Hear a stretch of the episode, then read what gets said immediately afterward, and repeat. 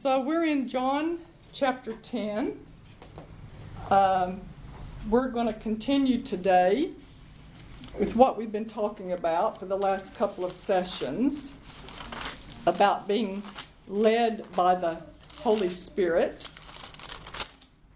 This is one of the most important things a Christian can ever learn, and there's very little, uh, very little taught on this subject in the body of Christ. But uh, we're going to learn. Amen. We're going to learn. Hallelujah.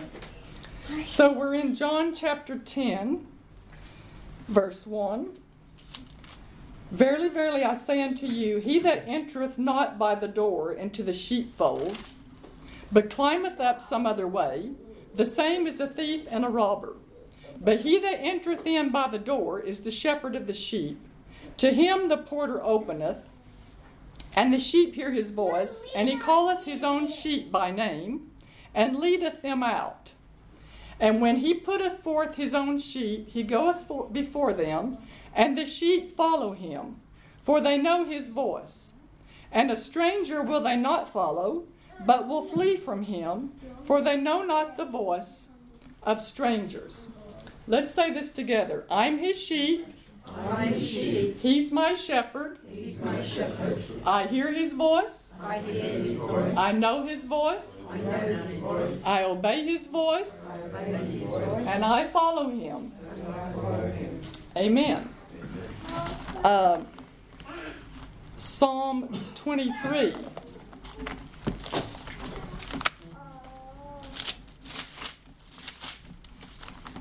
Psalm 23. Verse 1 The Lord is my shepherd, I shall not want. He maketh me to lie down in green pastures. He leadeth me, underline that phrase, He leadeth me beside the still waters. He restoreth my soul. He leadeth me in the paths of righteousness for His name's sake. Let's say this together. He leads me. He leads me. I'm led. I am led. I'm guided. I'm guided. I'm directed I'm directed by the Spirit of God within me by the Spirit of God within me with precision. with precision. Amen.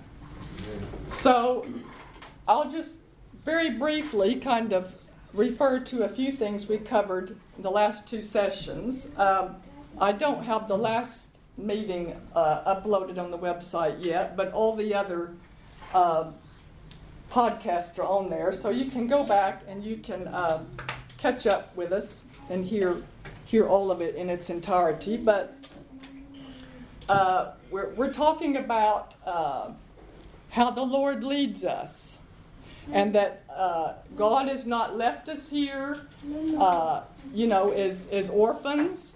Uh, you know, millions of Christians don't believe that God can personally, directly uh, communicate with you, uh, but that's not true. He can.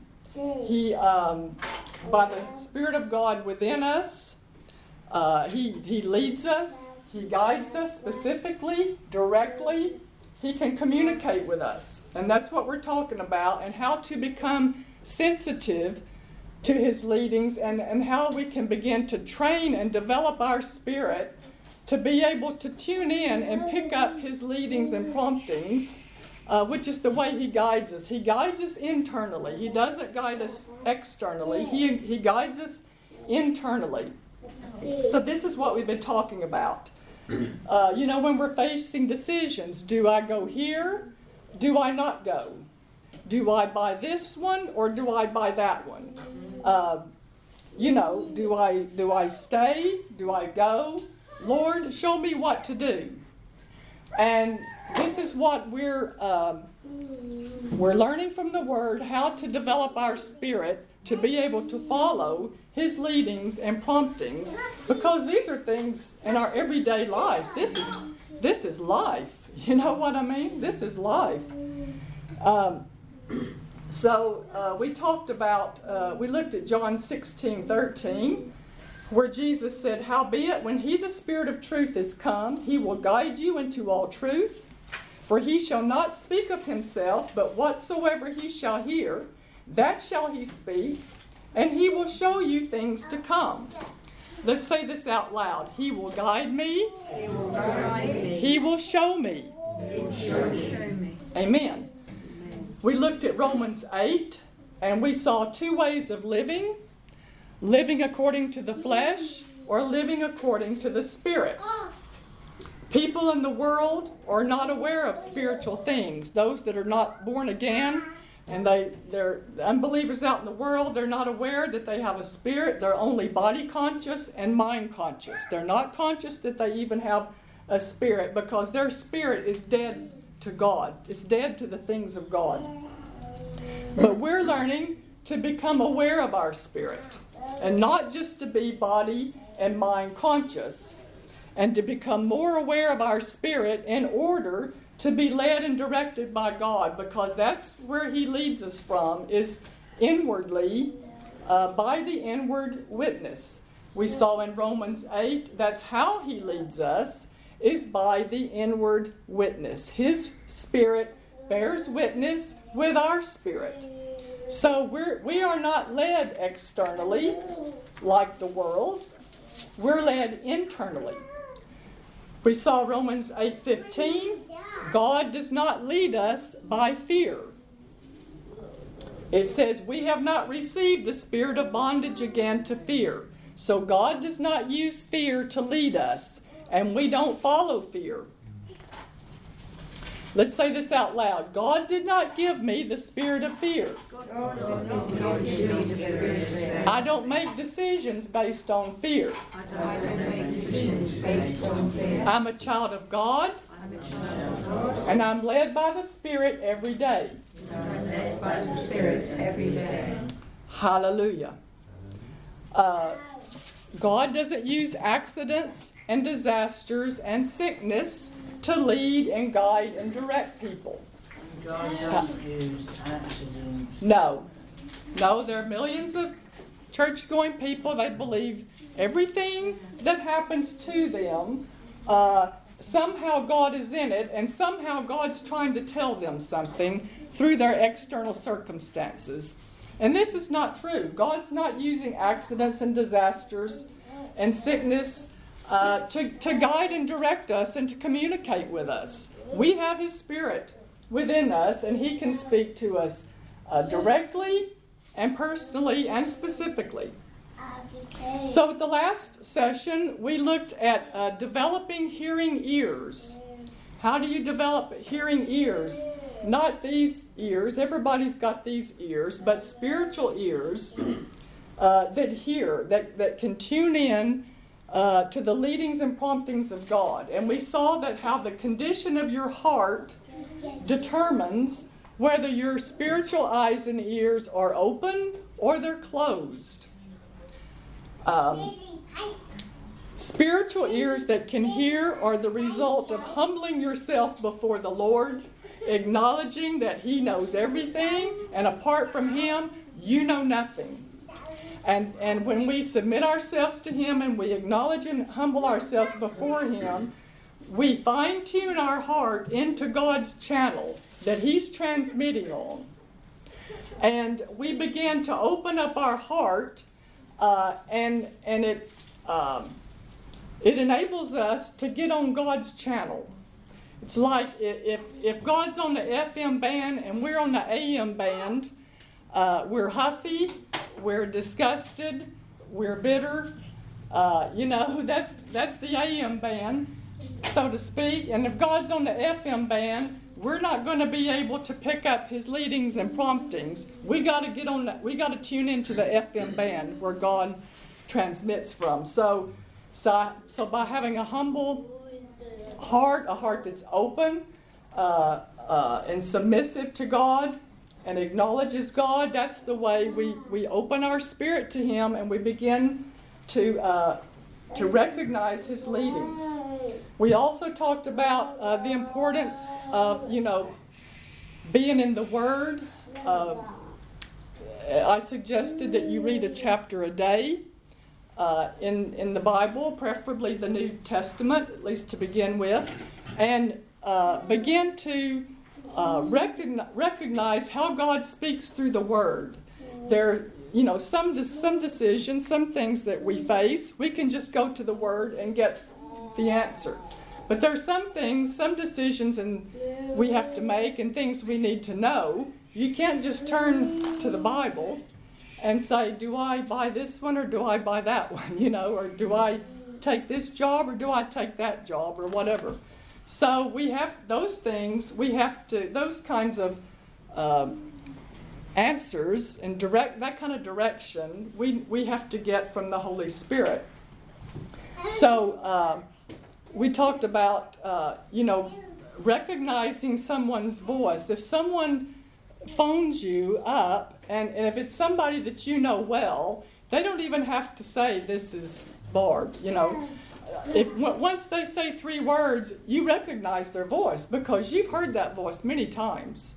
So by by being in the Word regularly, by reading the Word, we begin to pick up how God speaks because whatever He directs us to do, it's going to be in line with this Word. If it's of God, it'll agree with this Word, and you'll have an inward witness uh, about it. Uh, I mentioned earlier that uh, you know any sermon, any teaching, any prophecy you hear, you are to judge it number one by the written word. If it's contrary to the written word, throw it out, dismiss it. I don't care. I don't care who said it. I don't care if they're on ten TV stations uh, and started ten churches. It must agree with this word. Uh, and also, you, you judge it by the inward witness. Does it bear witness with your spirit? If it's of God, then you have the same Holy Spirit in you that the person who, who spoke it out. So it's, if it's of God, your spirit will bear witness that yes, this is of God. That's of God. And if you don't have that witness, just dismiss it. You know, don't be nasty about it or anything, you know, but just just walk away. So, um, so we, we that's one of the importance, you know, part of the importance of knowing the word is to be able to, to judge what you hear. Is it is that in agreement with the word or is that contrary to the to the written word of God? Because the Holy Spirit is never going to contradict the written word. Uh, the same Holy Spirit that wrote Genesis and Psalms and Acts uh, in Colossians is the same Holy Spirit that's living in you right now. So we get to know God's voice the same way we get to know a human's voice um, is by hearing it over and over. I hesitate to use the word voice because uh, God doesn't speak to us in a voice like you're hearing me right now. Uh, it, so I hesitate to use the word voice because we don't hear voices in our mind. That's not the way God uh, communicates with us, is through voices. Now, very, very, very, very rarely God will speak to someone audibly. And usually it's it's heathen people. I mean people who are people who are uh, vehemently against God and persecuting God's people, like you know, like Saul on the road to Damascus. That's God had to get that man's attention, and and so it's very very rare that God speaks to someone audibly, but it does happen, and um, we know in certain countries in the Middle East, you know, we're hearing some some uh, testimonies coming out of there where God has to speak to those people virtually audibly because they are so anti God they're never going to listen to, to a, a, human, you know. But it's very rare. That's the exception. Um, and it's certainly for believers, we're led by the Holy Spirit within us.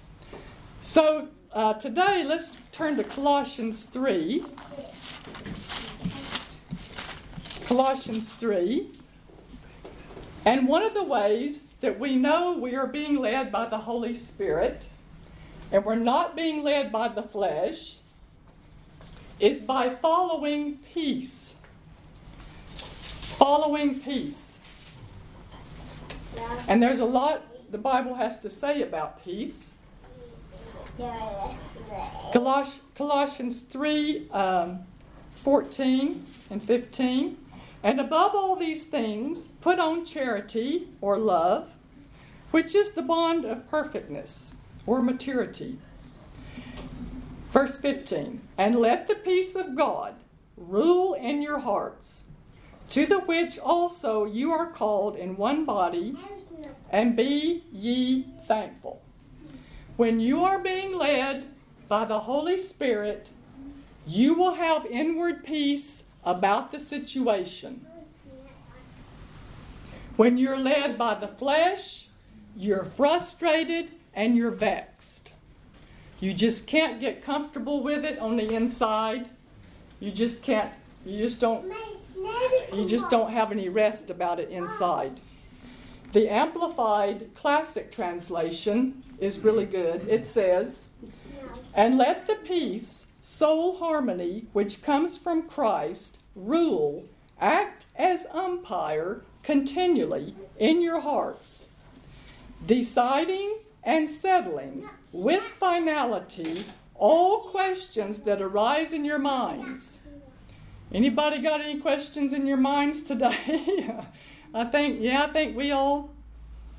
It says, let the peace from Christ in your heart decide and settle with finality all questions that arise in your minds in that peaceful state, to which, as members of Christ, one body, you are also called to live. And be ye thankful, appreciative, giving praise to God always. So, when things come up in your mind, you're not sure what to do about it. Should I do it? Should I not do it? What do you let settle the question in your mind? Peace. Peace. Let peace, let the peace of God settle and decide the issue. Let the peace from Christ, the Anointed One, decide and settle with finality all questions that arise in your minds. Uh, this, the Amplified Translation says, uh, to paraphrase it, it says, Let peace be the umpire in your heart. Now, some of us are into sports. Probably everybody in here is not into sports, but I'm sure you all know what an umpire is in a game, whether it's a cricket, football, tennis, basketball, whatever the sport.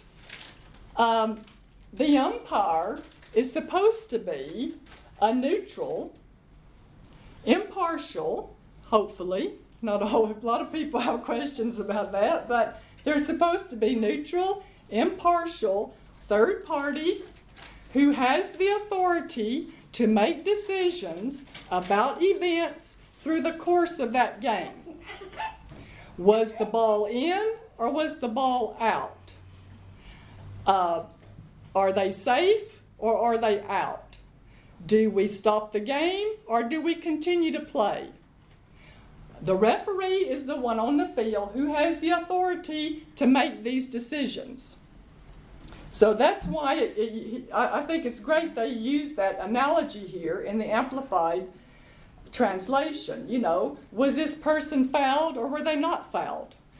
They make the decision about the events throughout the game. So God has given us peace in our spirit to be the guiding and determining factor when it comes to deciding what we should do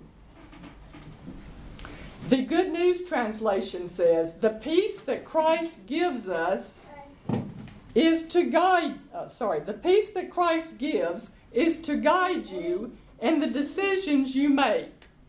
Now, I like that's just about as plain as you can get, isn't it? The peace that Christ gives is to guide you in the decisions you make. For it is to this peace that God has called you together in one body, and be thankful. So when you're deciding, do I do this or do I not do it? When you think about doing it, does it bother you on the inside? When you think about doing it, do you feel relaxed? Do you feel comfortable? When you think about doing this thing, can you see yourself doing that? If, if, you, if you can't see yourself doing that, uh, if you feel unsettled about it inwardly, then don't do it. Don't do it. Uh, if something's bothering, bothering you and you're not comfortable with it, don't do it. When you think about not doing it, are you relaxed? Do you have peace about it? Uh, so, what decides whether you do it or you don't do it? Peace. Do you have peace about it? When you think about doing it, do you have peace or are you uncomfortable? Does something inside bother you about that? If something bothers you about it, don't move. Don't do it. No peace, don't do it. Peace, do it. Okay? Here's a great scripture. We're not going to turn there, but write it down. 1 Corinthians 14 33. For God is not the author of confusion, but of peace. Amen. Amen.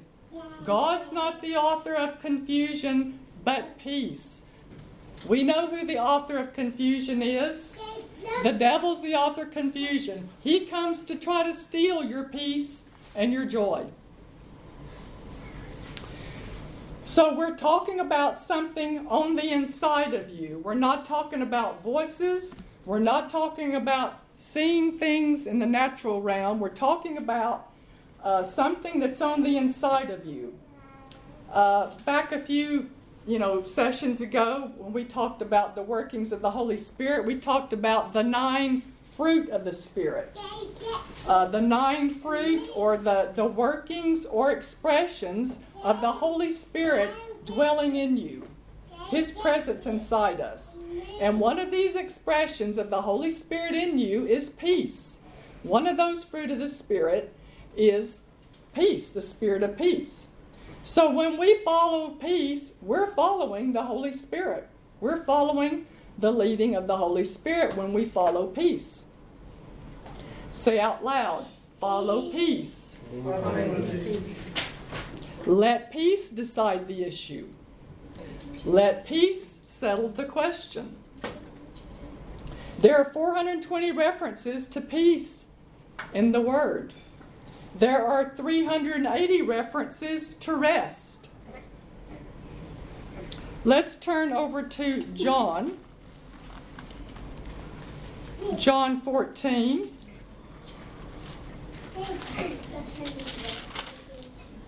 Twenty-seven. John 14, 27. Jesus said, Peace I leave with you. My peace I give unto you. Not as the world giveth, give I unto you. Let not your heart be troubled, neither let it be afraid. So don't let the devil steal your peace. Did Jesus ever allow anything to steal his peace? Was he cool and calm, or did he run around in a panic and anxious and frustrated all the time? Do you ever see Jesus like that? No. and there were times when he had a lot of negative things going on around him and a lot of negative things uh, directed toward him personally. But he was always at peace. He was cool. He never got rattled. He never got shaken. You know, on the uh, the storm of Galilee, when that storm came up, he was in the back of the boat asleep. Didn't even know it was happening, and they wouldn't even have known if they hadn't come to wake him up. Uh, so he, he, he did not get shaken when, when things externally got rough. He stayed cool. Uh, and, and it frustrated his enemies. Boy, did it frustrate his enemies. They could not shake him, they could not get him rattled. Uh, you know, the Pharisees continually, continually uh, tried to embarrass Jesus publicly and humiliate him and ruin his reputation in public settings.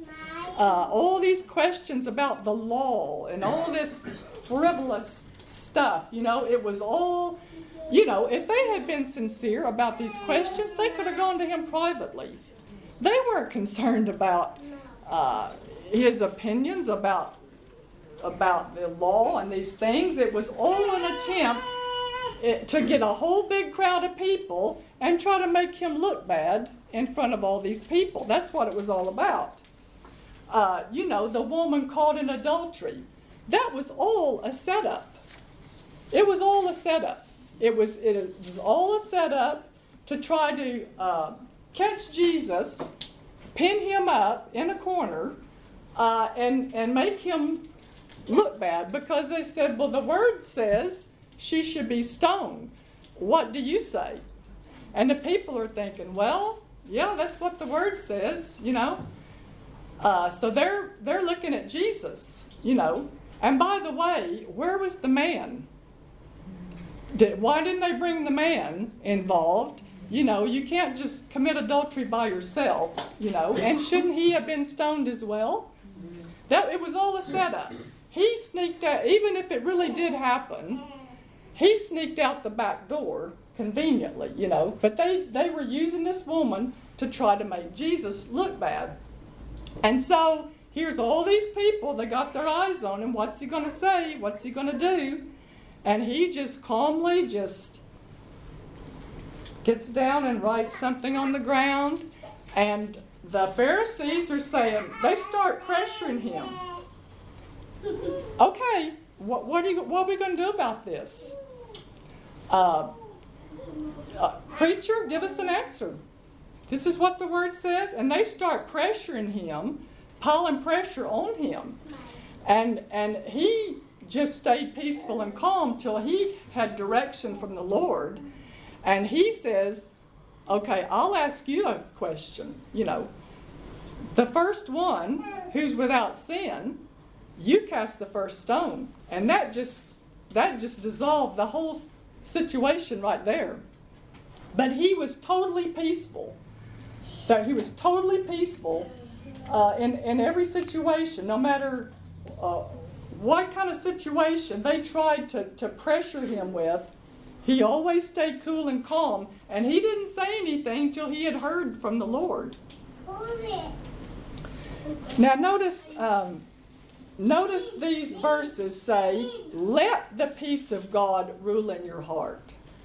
Let not your heart be troubled, neither let it be afraid. Who's in control of whether we let the peace of God rule or we let our heart be troubled or afraid? We are. Yeah, we're in control. Whether we let the peace of God rule in our heart or we let something else rule in our heart. And I'm not saying this is easy. But if we couldn't do this, then it would be unjust for Jesus uh, to tell us, let peace rule in your heart and don't let your heart be afraid. So it's possible, or, or he wouldn't have told us uh, not, not, to, not to let your heart be troubled or afraid. So this is true uh, when we pay our bills. Uh, when we go to the doctor to get a medical report, you know, at work, in the airplane, you let the peace of God rule in your heart.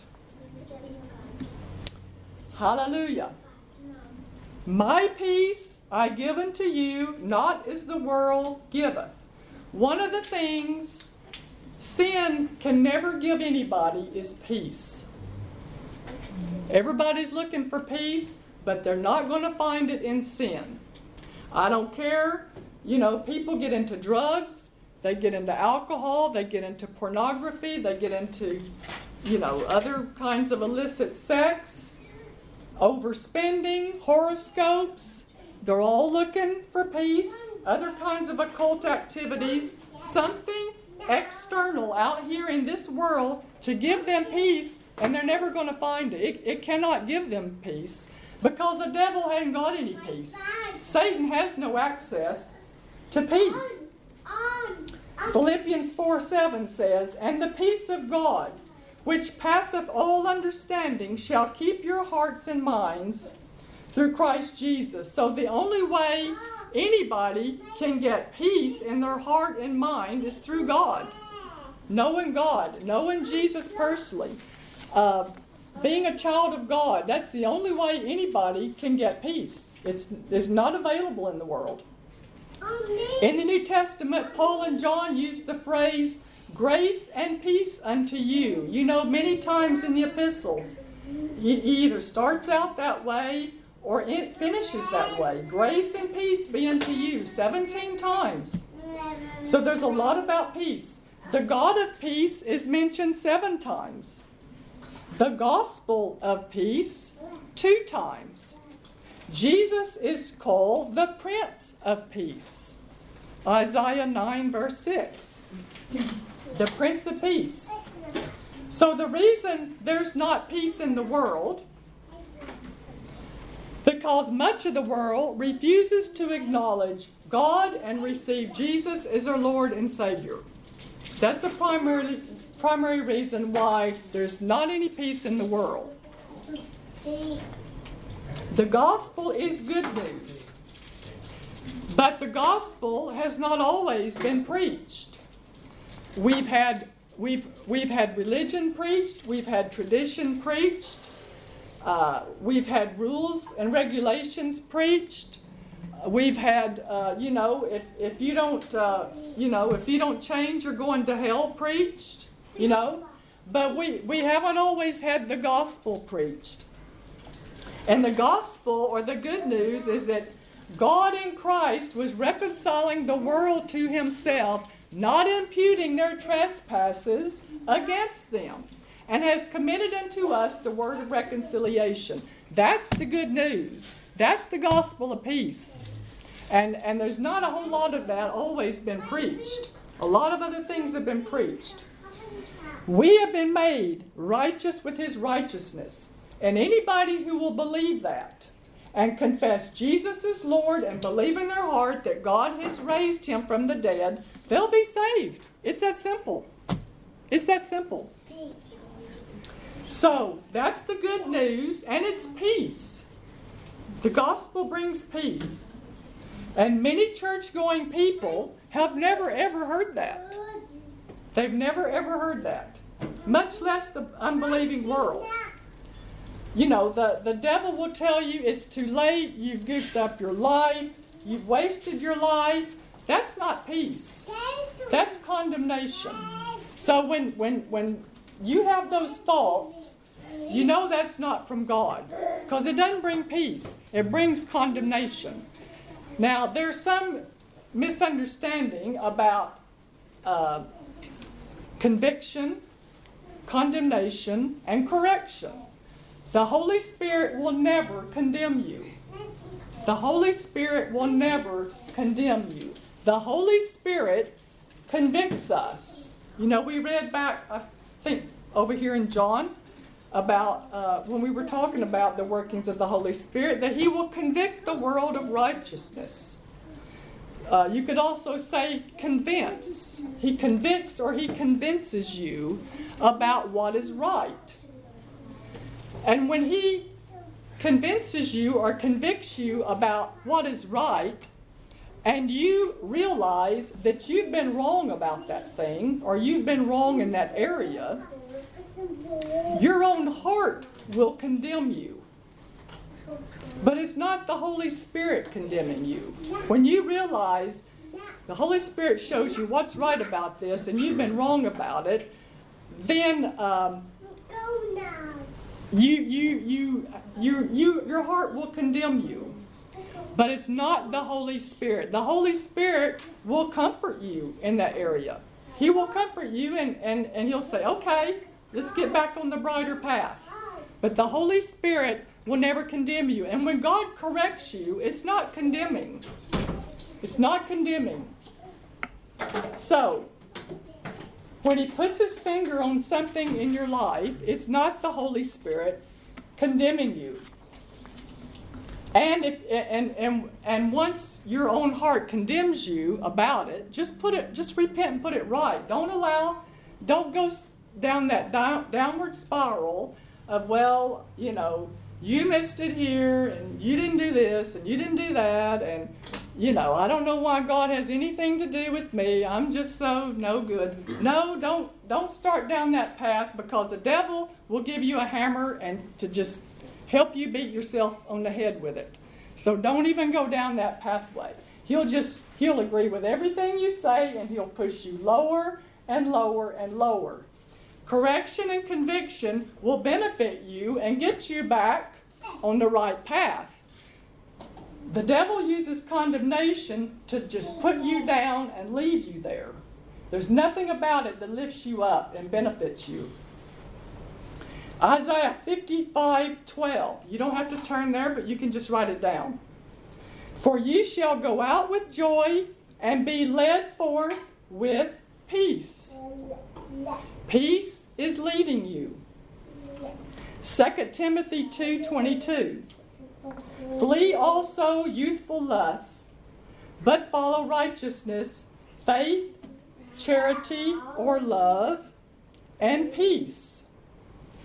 Follow peace. Hebrews 12:14 Follow peace with all men and holiness, without which no man shall see the Lord. So all these scriptures are telling us follow peace. 1 Peter 3:11. Ah. Here he's quoting uh, from Psalm 34. Mm. In the disciples' literal New Testament, it says, And let him turn away from evil and do good. Let him seek peace and pursue it. Pursue peace. Ah. Follow peace. James 3:17 But the wisdom that is from above is first pure, then peaceable, gentle and easy to be entreated. The wisdom of God is the direction of God. You, when we're asking God for wisdom, we're, we're usually asking for direction, aren't we, about what to do in this situation. The wisdom of God is the direction of God to show you what you're supposed to do and what His plan is. It's peace. So when something is from God, it will minister peace to your spirit. It comforts you, and you have a knowing that, that this is right. You have a knowing in your spirit this is right, this is from God. You feel relaxed about it, and you, and you have peace about it. And until you get that, don't move and don't make a decision.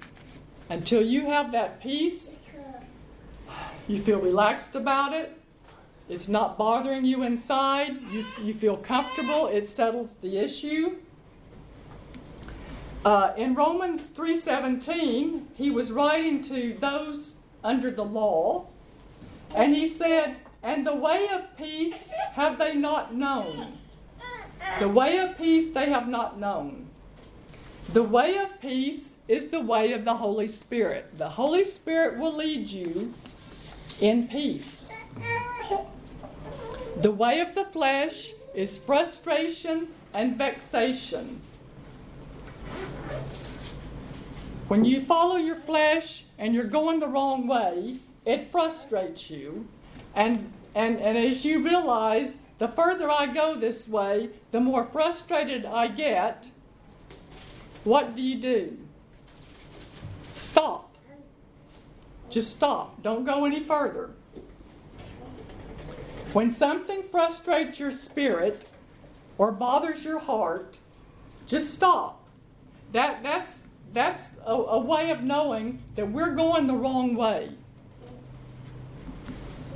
When you're frustrated and you don't have peace, you're not in faith. When you're in faith, you're in rest. When you're faith, you're in rest.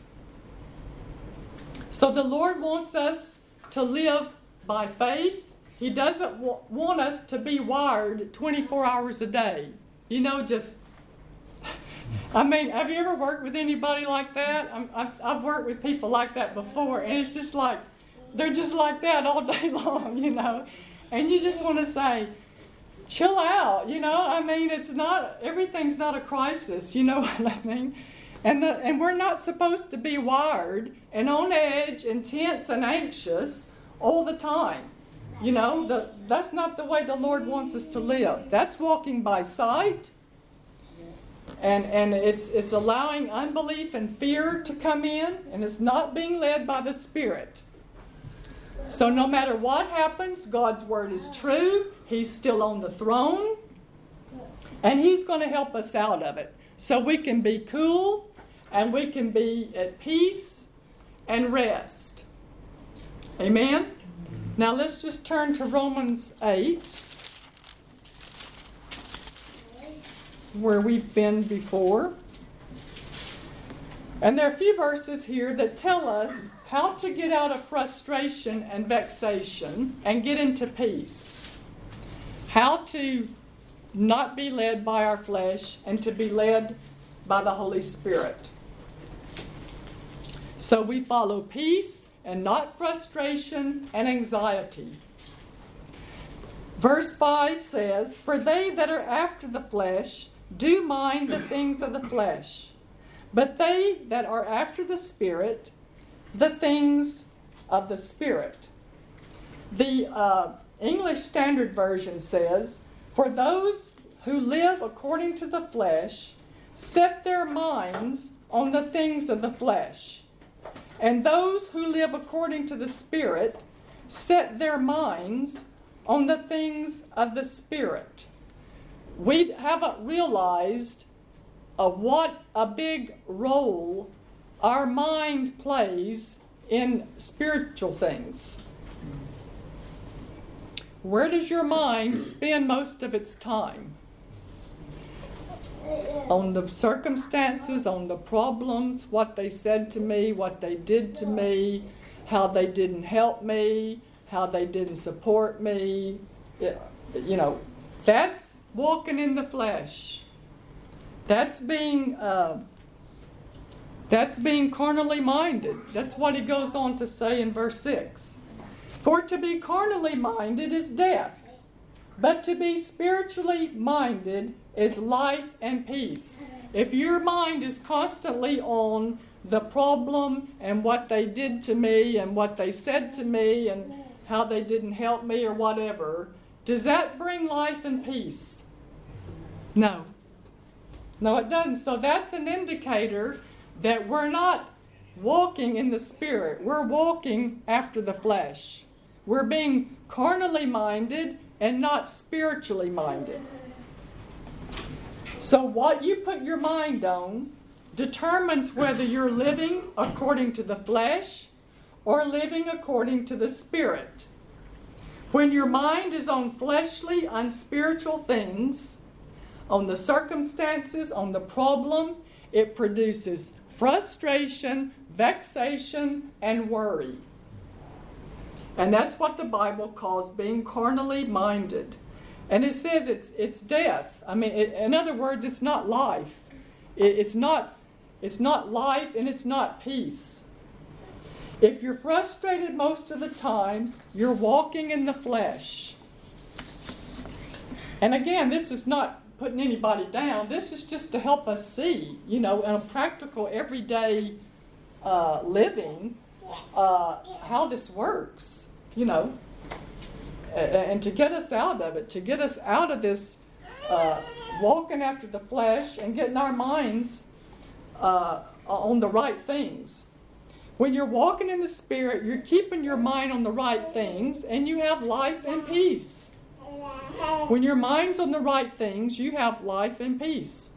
Like, yeah, you, you it produces this comfort on uh, relaxation on the inside, and you're not you know, you're not wired. Here's a good verse. Just write it down. Isaiah 26 3. Thou wilt keep him in perfect peace, whose mind is stayed on thee, because he trusteth in thee. When you keep your mind on the Lord, it produces peace. When you keep your mind on his promises, it produces peace. When you keep your mind on what what has he said to me in this situation? What does the word say about my situation? It produces peace. It doesn't produce frustration and and uh, anxiety. The um, Christian Standard Bible says, You will keep the mind that is dependent on you in perfect peace, for it is trusting in you. So when we're trusting the Lord, we should be at peace, shouldn't we? That should be an indicator. If we're trusting in the Lord, we should be at peace. The International Standard Version says, You will keep pers- perfectly peaceful the one whose mind remains focused on you. So, if you haven't been able to sleep and your stomach's bothering you and you're worried and fearful, your mind hasn't been focused on the Lord. So, this is just to help us uh, realize how to get our mind out of frustration and into life and peace. Where, where are we focusing our mind? On the, on the things of the Spirit or on the flesh? When we get frustrated, whose fault is it? Well, it's those people that, that are not cooperating with me. it's those, those people that let me down, you know, and they didn't do what they told me they would do. No. We, we determine where our mind goes. I heard Joyce Meyer say, uh, where the mind goes, the man follows. Where the mind goes, the man follows. So our mind plays a big part in our spiritual walk. People who don't know God, they have every right to be worried and fearful and frustrated. They are without God and without peace. They're the people that, that I mentioned in Romans 3. It says, the, the ways of God, the way of peace, they have not known. The world knows nothing about peace. They, they, they're all looking for it, but they cannot even fathom the peace of God. They have never ever experienced the peace of God in their life. That's what that's what they're looking for. And they're looking for it in all these external things. So, if you're frustrated, anxious, worried, vexed about something, you immediately know you've been thinking about and talking about the wrong things. And that's what the Bible calls carnally minded. And it's not life and peace. So when you when you realize that, just do a self check. The Holy Spirit will bring this to your remembrance. That's his job is to help help us. Uh, no, don't get frustrated. Don't get your mind over on that. It's just going to produce frustration. Get your mind on the Lord. What did what does what did the promises say? What does the word say? That's where you need to get your mind on the on the things of God. So you you when when you realize you're going down that path, stop it. Just immediately stop it. Don't let your mind go any further down that road. Just stop it. Because it's just going to produce frustration. And if, if, if we'll begin to get a hold of this today and start putting it into practice, we can get free from frustration and we can get free from things that we have been struggling with for years. The devil is a liar. He comes to you with thoughts and feelings, and he wants you to receive them. You should have done this. Why didn't you do that? Why didn't you do this? Why can't you do that? That's not helping you, it's putting you down, and you should immediate, immediately recognize That's the devil. It's not God. It's not producing life and peace. So don't put your mind on those things. The word says, give the devil no place. Resist him, and he will flee. So we have to make our mind off limits to the devil. Write this down. Write this down. Don't talk about and don't meditate on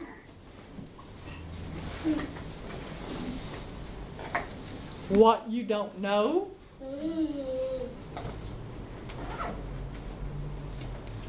What you can't do, and what you don't have. Don't talk about and don't meditate on what you don't know, No, no, what you can't do, and what you don't have.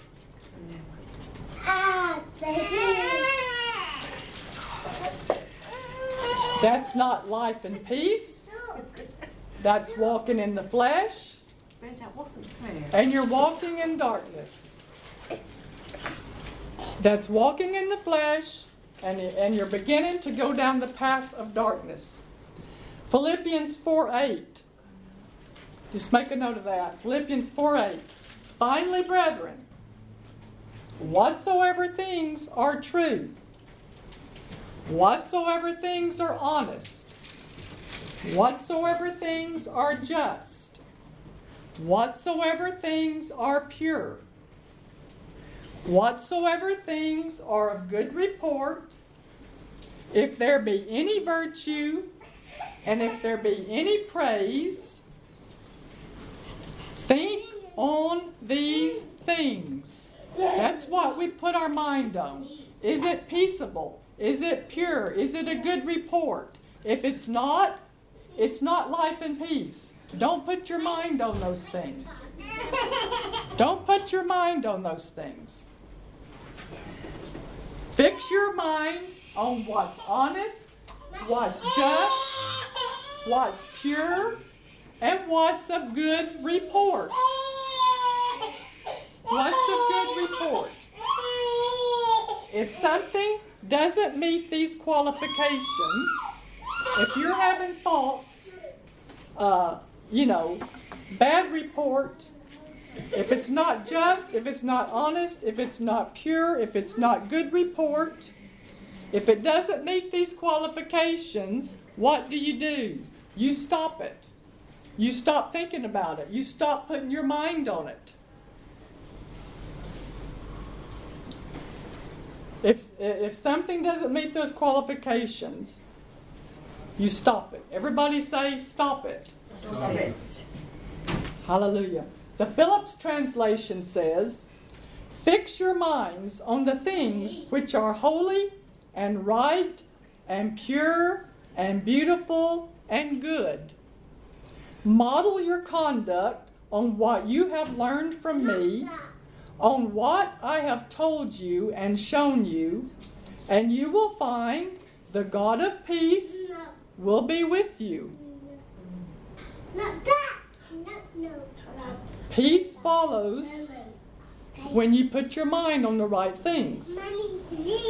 So let's look one more time back at uh, Colossians 3 as we're closing here. We'll finish again where we started. Colossians 3 15. And let the peace of God rule in your hearts, to the which also you are called in one body. And what's the last four words? Be ye thankful. Now that's very important. Does thankfulness have anything to do with peace? Does unthankfulness have anything to do with frustration and darkness and hmm. walking in the flesh? Yeah. If you meditate on and talk about what you don't have, what you don't know, what you can't do, what somebody didn't do for you, and where you missed it, Is that being thankful? No. The devil wants you to throw a pity party. And if you do, he's going to gate crash. he's going to gate crash uninvited. He's going to come in and he's going to join the party. And that's not what you want. So, everybody in here has something that you can be thankful for. We woke up this morning. We had a roof over our head. Most of us drove here. Most of us didn't walk here. Most of us drove. Some of us have two vehicles. But most people have one vehicle. Thank you for our business, our job, uh, and our health, and we're believing for better. We're believing for better. Things to come. Thank you, Lord, for peace and a good report. Thank you, Lord, for blessing me, and I can bless others. So we all have something to be thankful for, and when you're thanking God, you're being spiritually minded. You're being spiritually minded. Your mind is on the right things, and it's producing, you're letting the peace of God rule in your heart. And thankfulness is another key to following peace and keeping your mind focused on the Lord. If you're having trouble keeping your mind focused on the Lord, then start thanking. Start thanking God. Just thank Him. Thank you, Lord, for my family. Thank you for my business. Thank you for my home. Thank you for my kids. Thank you for my job. Thank you for my salvation. Thank you, Lord, for my health. Thank you for blessing me. Just thank Him. Just be just cultivate a lifestyle of thanksgiving. And as you have your mind on him, like Isaiah 26 3 says, he will keep you in perfect peace. It will produce peace. Peace will rise up in you. But when you begin to take things for granted, the devil will come in and begin to skew your thinking. Hallelujah. If you're constantly thinking about what you don't have, that's not a prosperous mind. That doesn't mean that we're not believing for better and for more, but if you just constantly think about what you don't have, that's not a prosperous mind. It robs you of your peace. They didn't do this for me. They let me down. I don't have this. Stop it. Don't go down that road any further. Write this down. Cultivate a lifestyle of thanksgiving. Thank the Lord when you feel good and when you don't feel good. When you have plenty of money and when you don't have so much. We're not thanking Him for the lack, we're thanking Him for what we do have and for the more that's coming. We're thanking Him in advance, and that's really faith. And you may have to start by faith to do that. Because, you know, you may just have to start out by faith being thankful. But you got to make a start.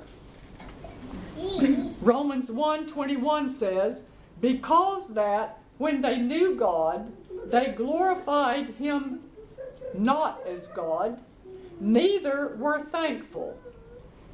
And because they weren't thankful, this is what happened but became vain in their imaginations, and their foolish heart was darkened. The more unthankful you become, the more you walk in darkness.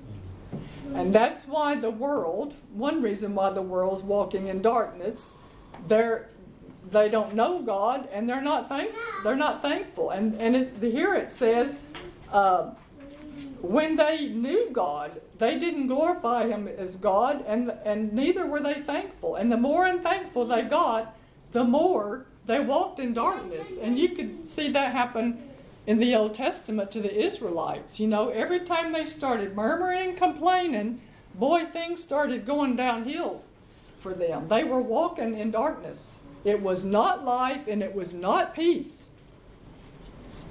The more thankful you become, the more light and the more revelation and the more direction you walk in. The more thankful you become, the more light, the more revelation, and the more direction you will walk in. Let's say this together. Thank you, Lord, you've been so good to me. Thank you. You spared my life many times. You spared my life many times. I have good, faithful friends. I have good, faithful friends. You've put good word into my life. You've put good word into my life. Amen. Amen. Now that's an environment where your spirit will begin to tune into God's channel, God's transmission channel. God transmits on the thankfulness channel. God doesn't transmit on the complaining and murmuring and negative channel. You're not going to hear him on that channel. So he transmits on the life and the peace and the thankfulness channel. And as you cultivate an attitude of thankfulness, direction will begin to come to you and you'll get insight into what to do. Peace will lead you.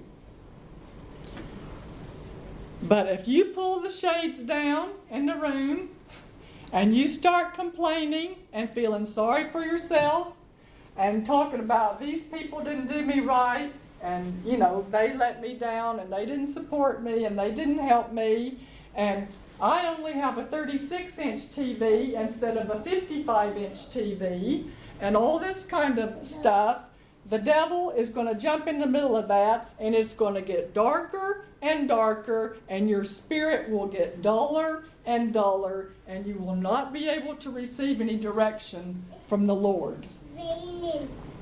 There's no way anybody can get depressed and suicidal praising God and thanking the Lord. In order to get into a state like that, you got to be going in the other direction. You know, the unthankfulness, pity, you know, uh, fleshly, unspiritual things in order to get in that kind of condition.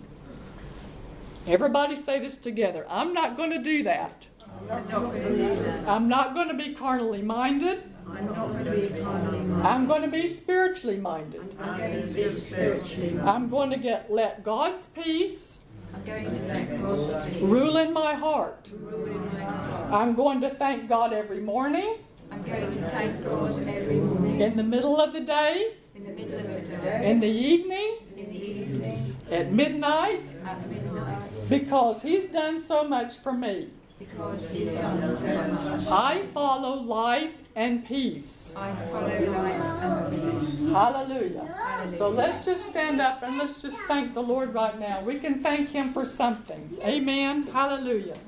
Thank you, Lord. You've been good to us. Thank you, Lord, for every victory in the past.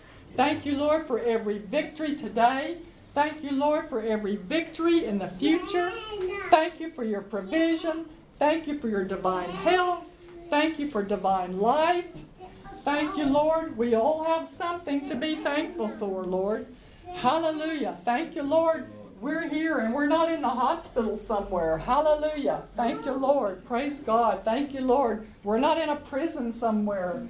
Thank you, Lord. Hallelujah. Thank you, Lord. We have we know you. We're in right standing with you, Lord, and you give us all things richly to enjoy. Hallelujah. Thank you, Lord. You give us all things richly to enjoy. Thank you, Lord. We all have something to be thankful for. Lord, we are a thankful people. We are a grateful people. And Lord, we're cultivating this lifestyle of thanksgiving, Lord, and we're tuning our heart in to the thankfulness channel. Amen. And the life and peace channel where you can speak to us and you in that environment, Lord, we can hear from you. We can be guided and directed. We're opening our spirit to you, Lord. We're tuning our spirit in on your channel, Lord, so that we can be led by peace. Amen. Hallelujah. Thank you, Lord. We have peace. Lord, the world cannot give us that peace. Thank you, Father. Thank you, Lord. Thank you, Lord. We can have your peace. We do have your peace inside us. We have your peace not just somebody's peace, we have your own personal peace. And thank you, Lord, for giving it to us, Lord, to help guide us and direct us in the decisions of everyday practical life.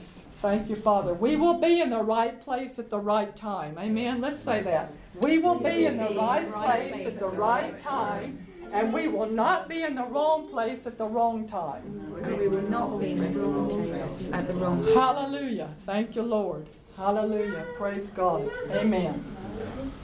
Hallelujah.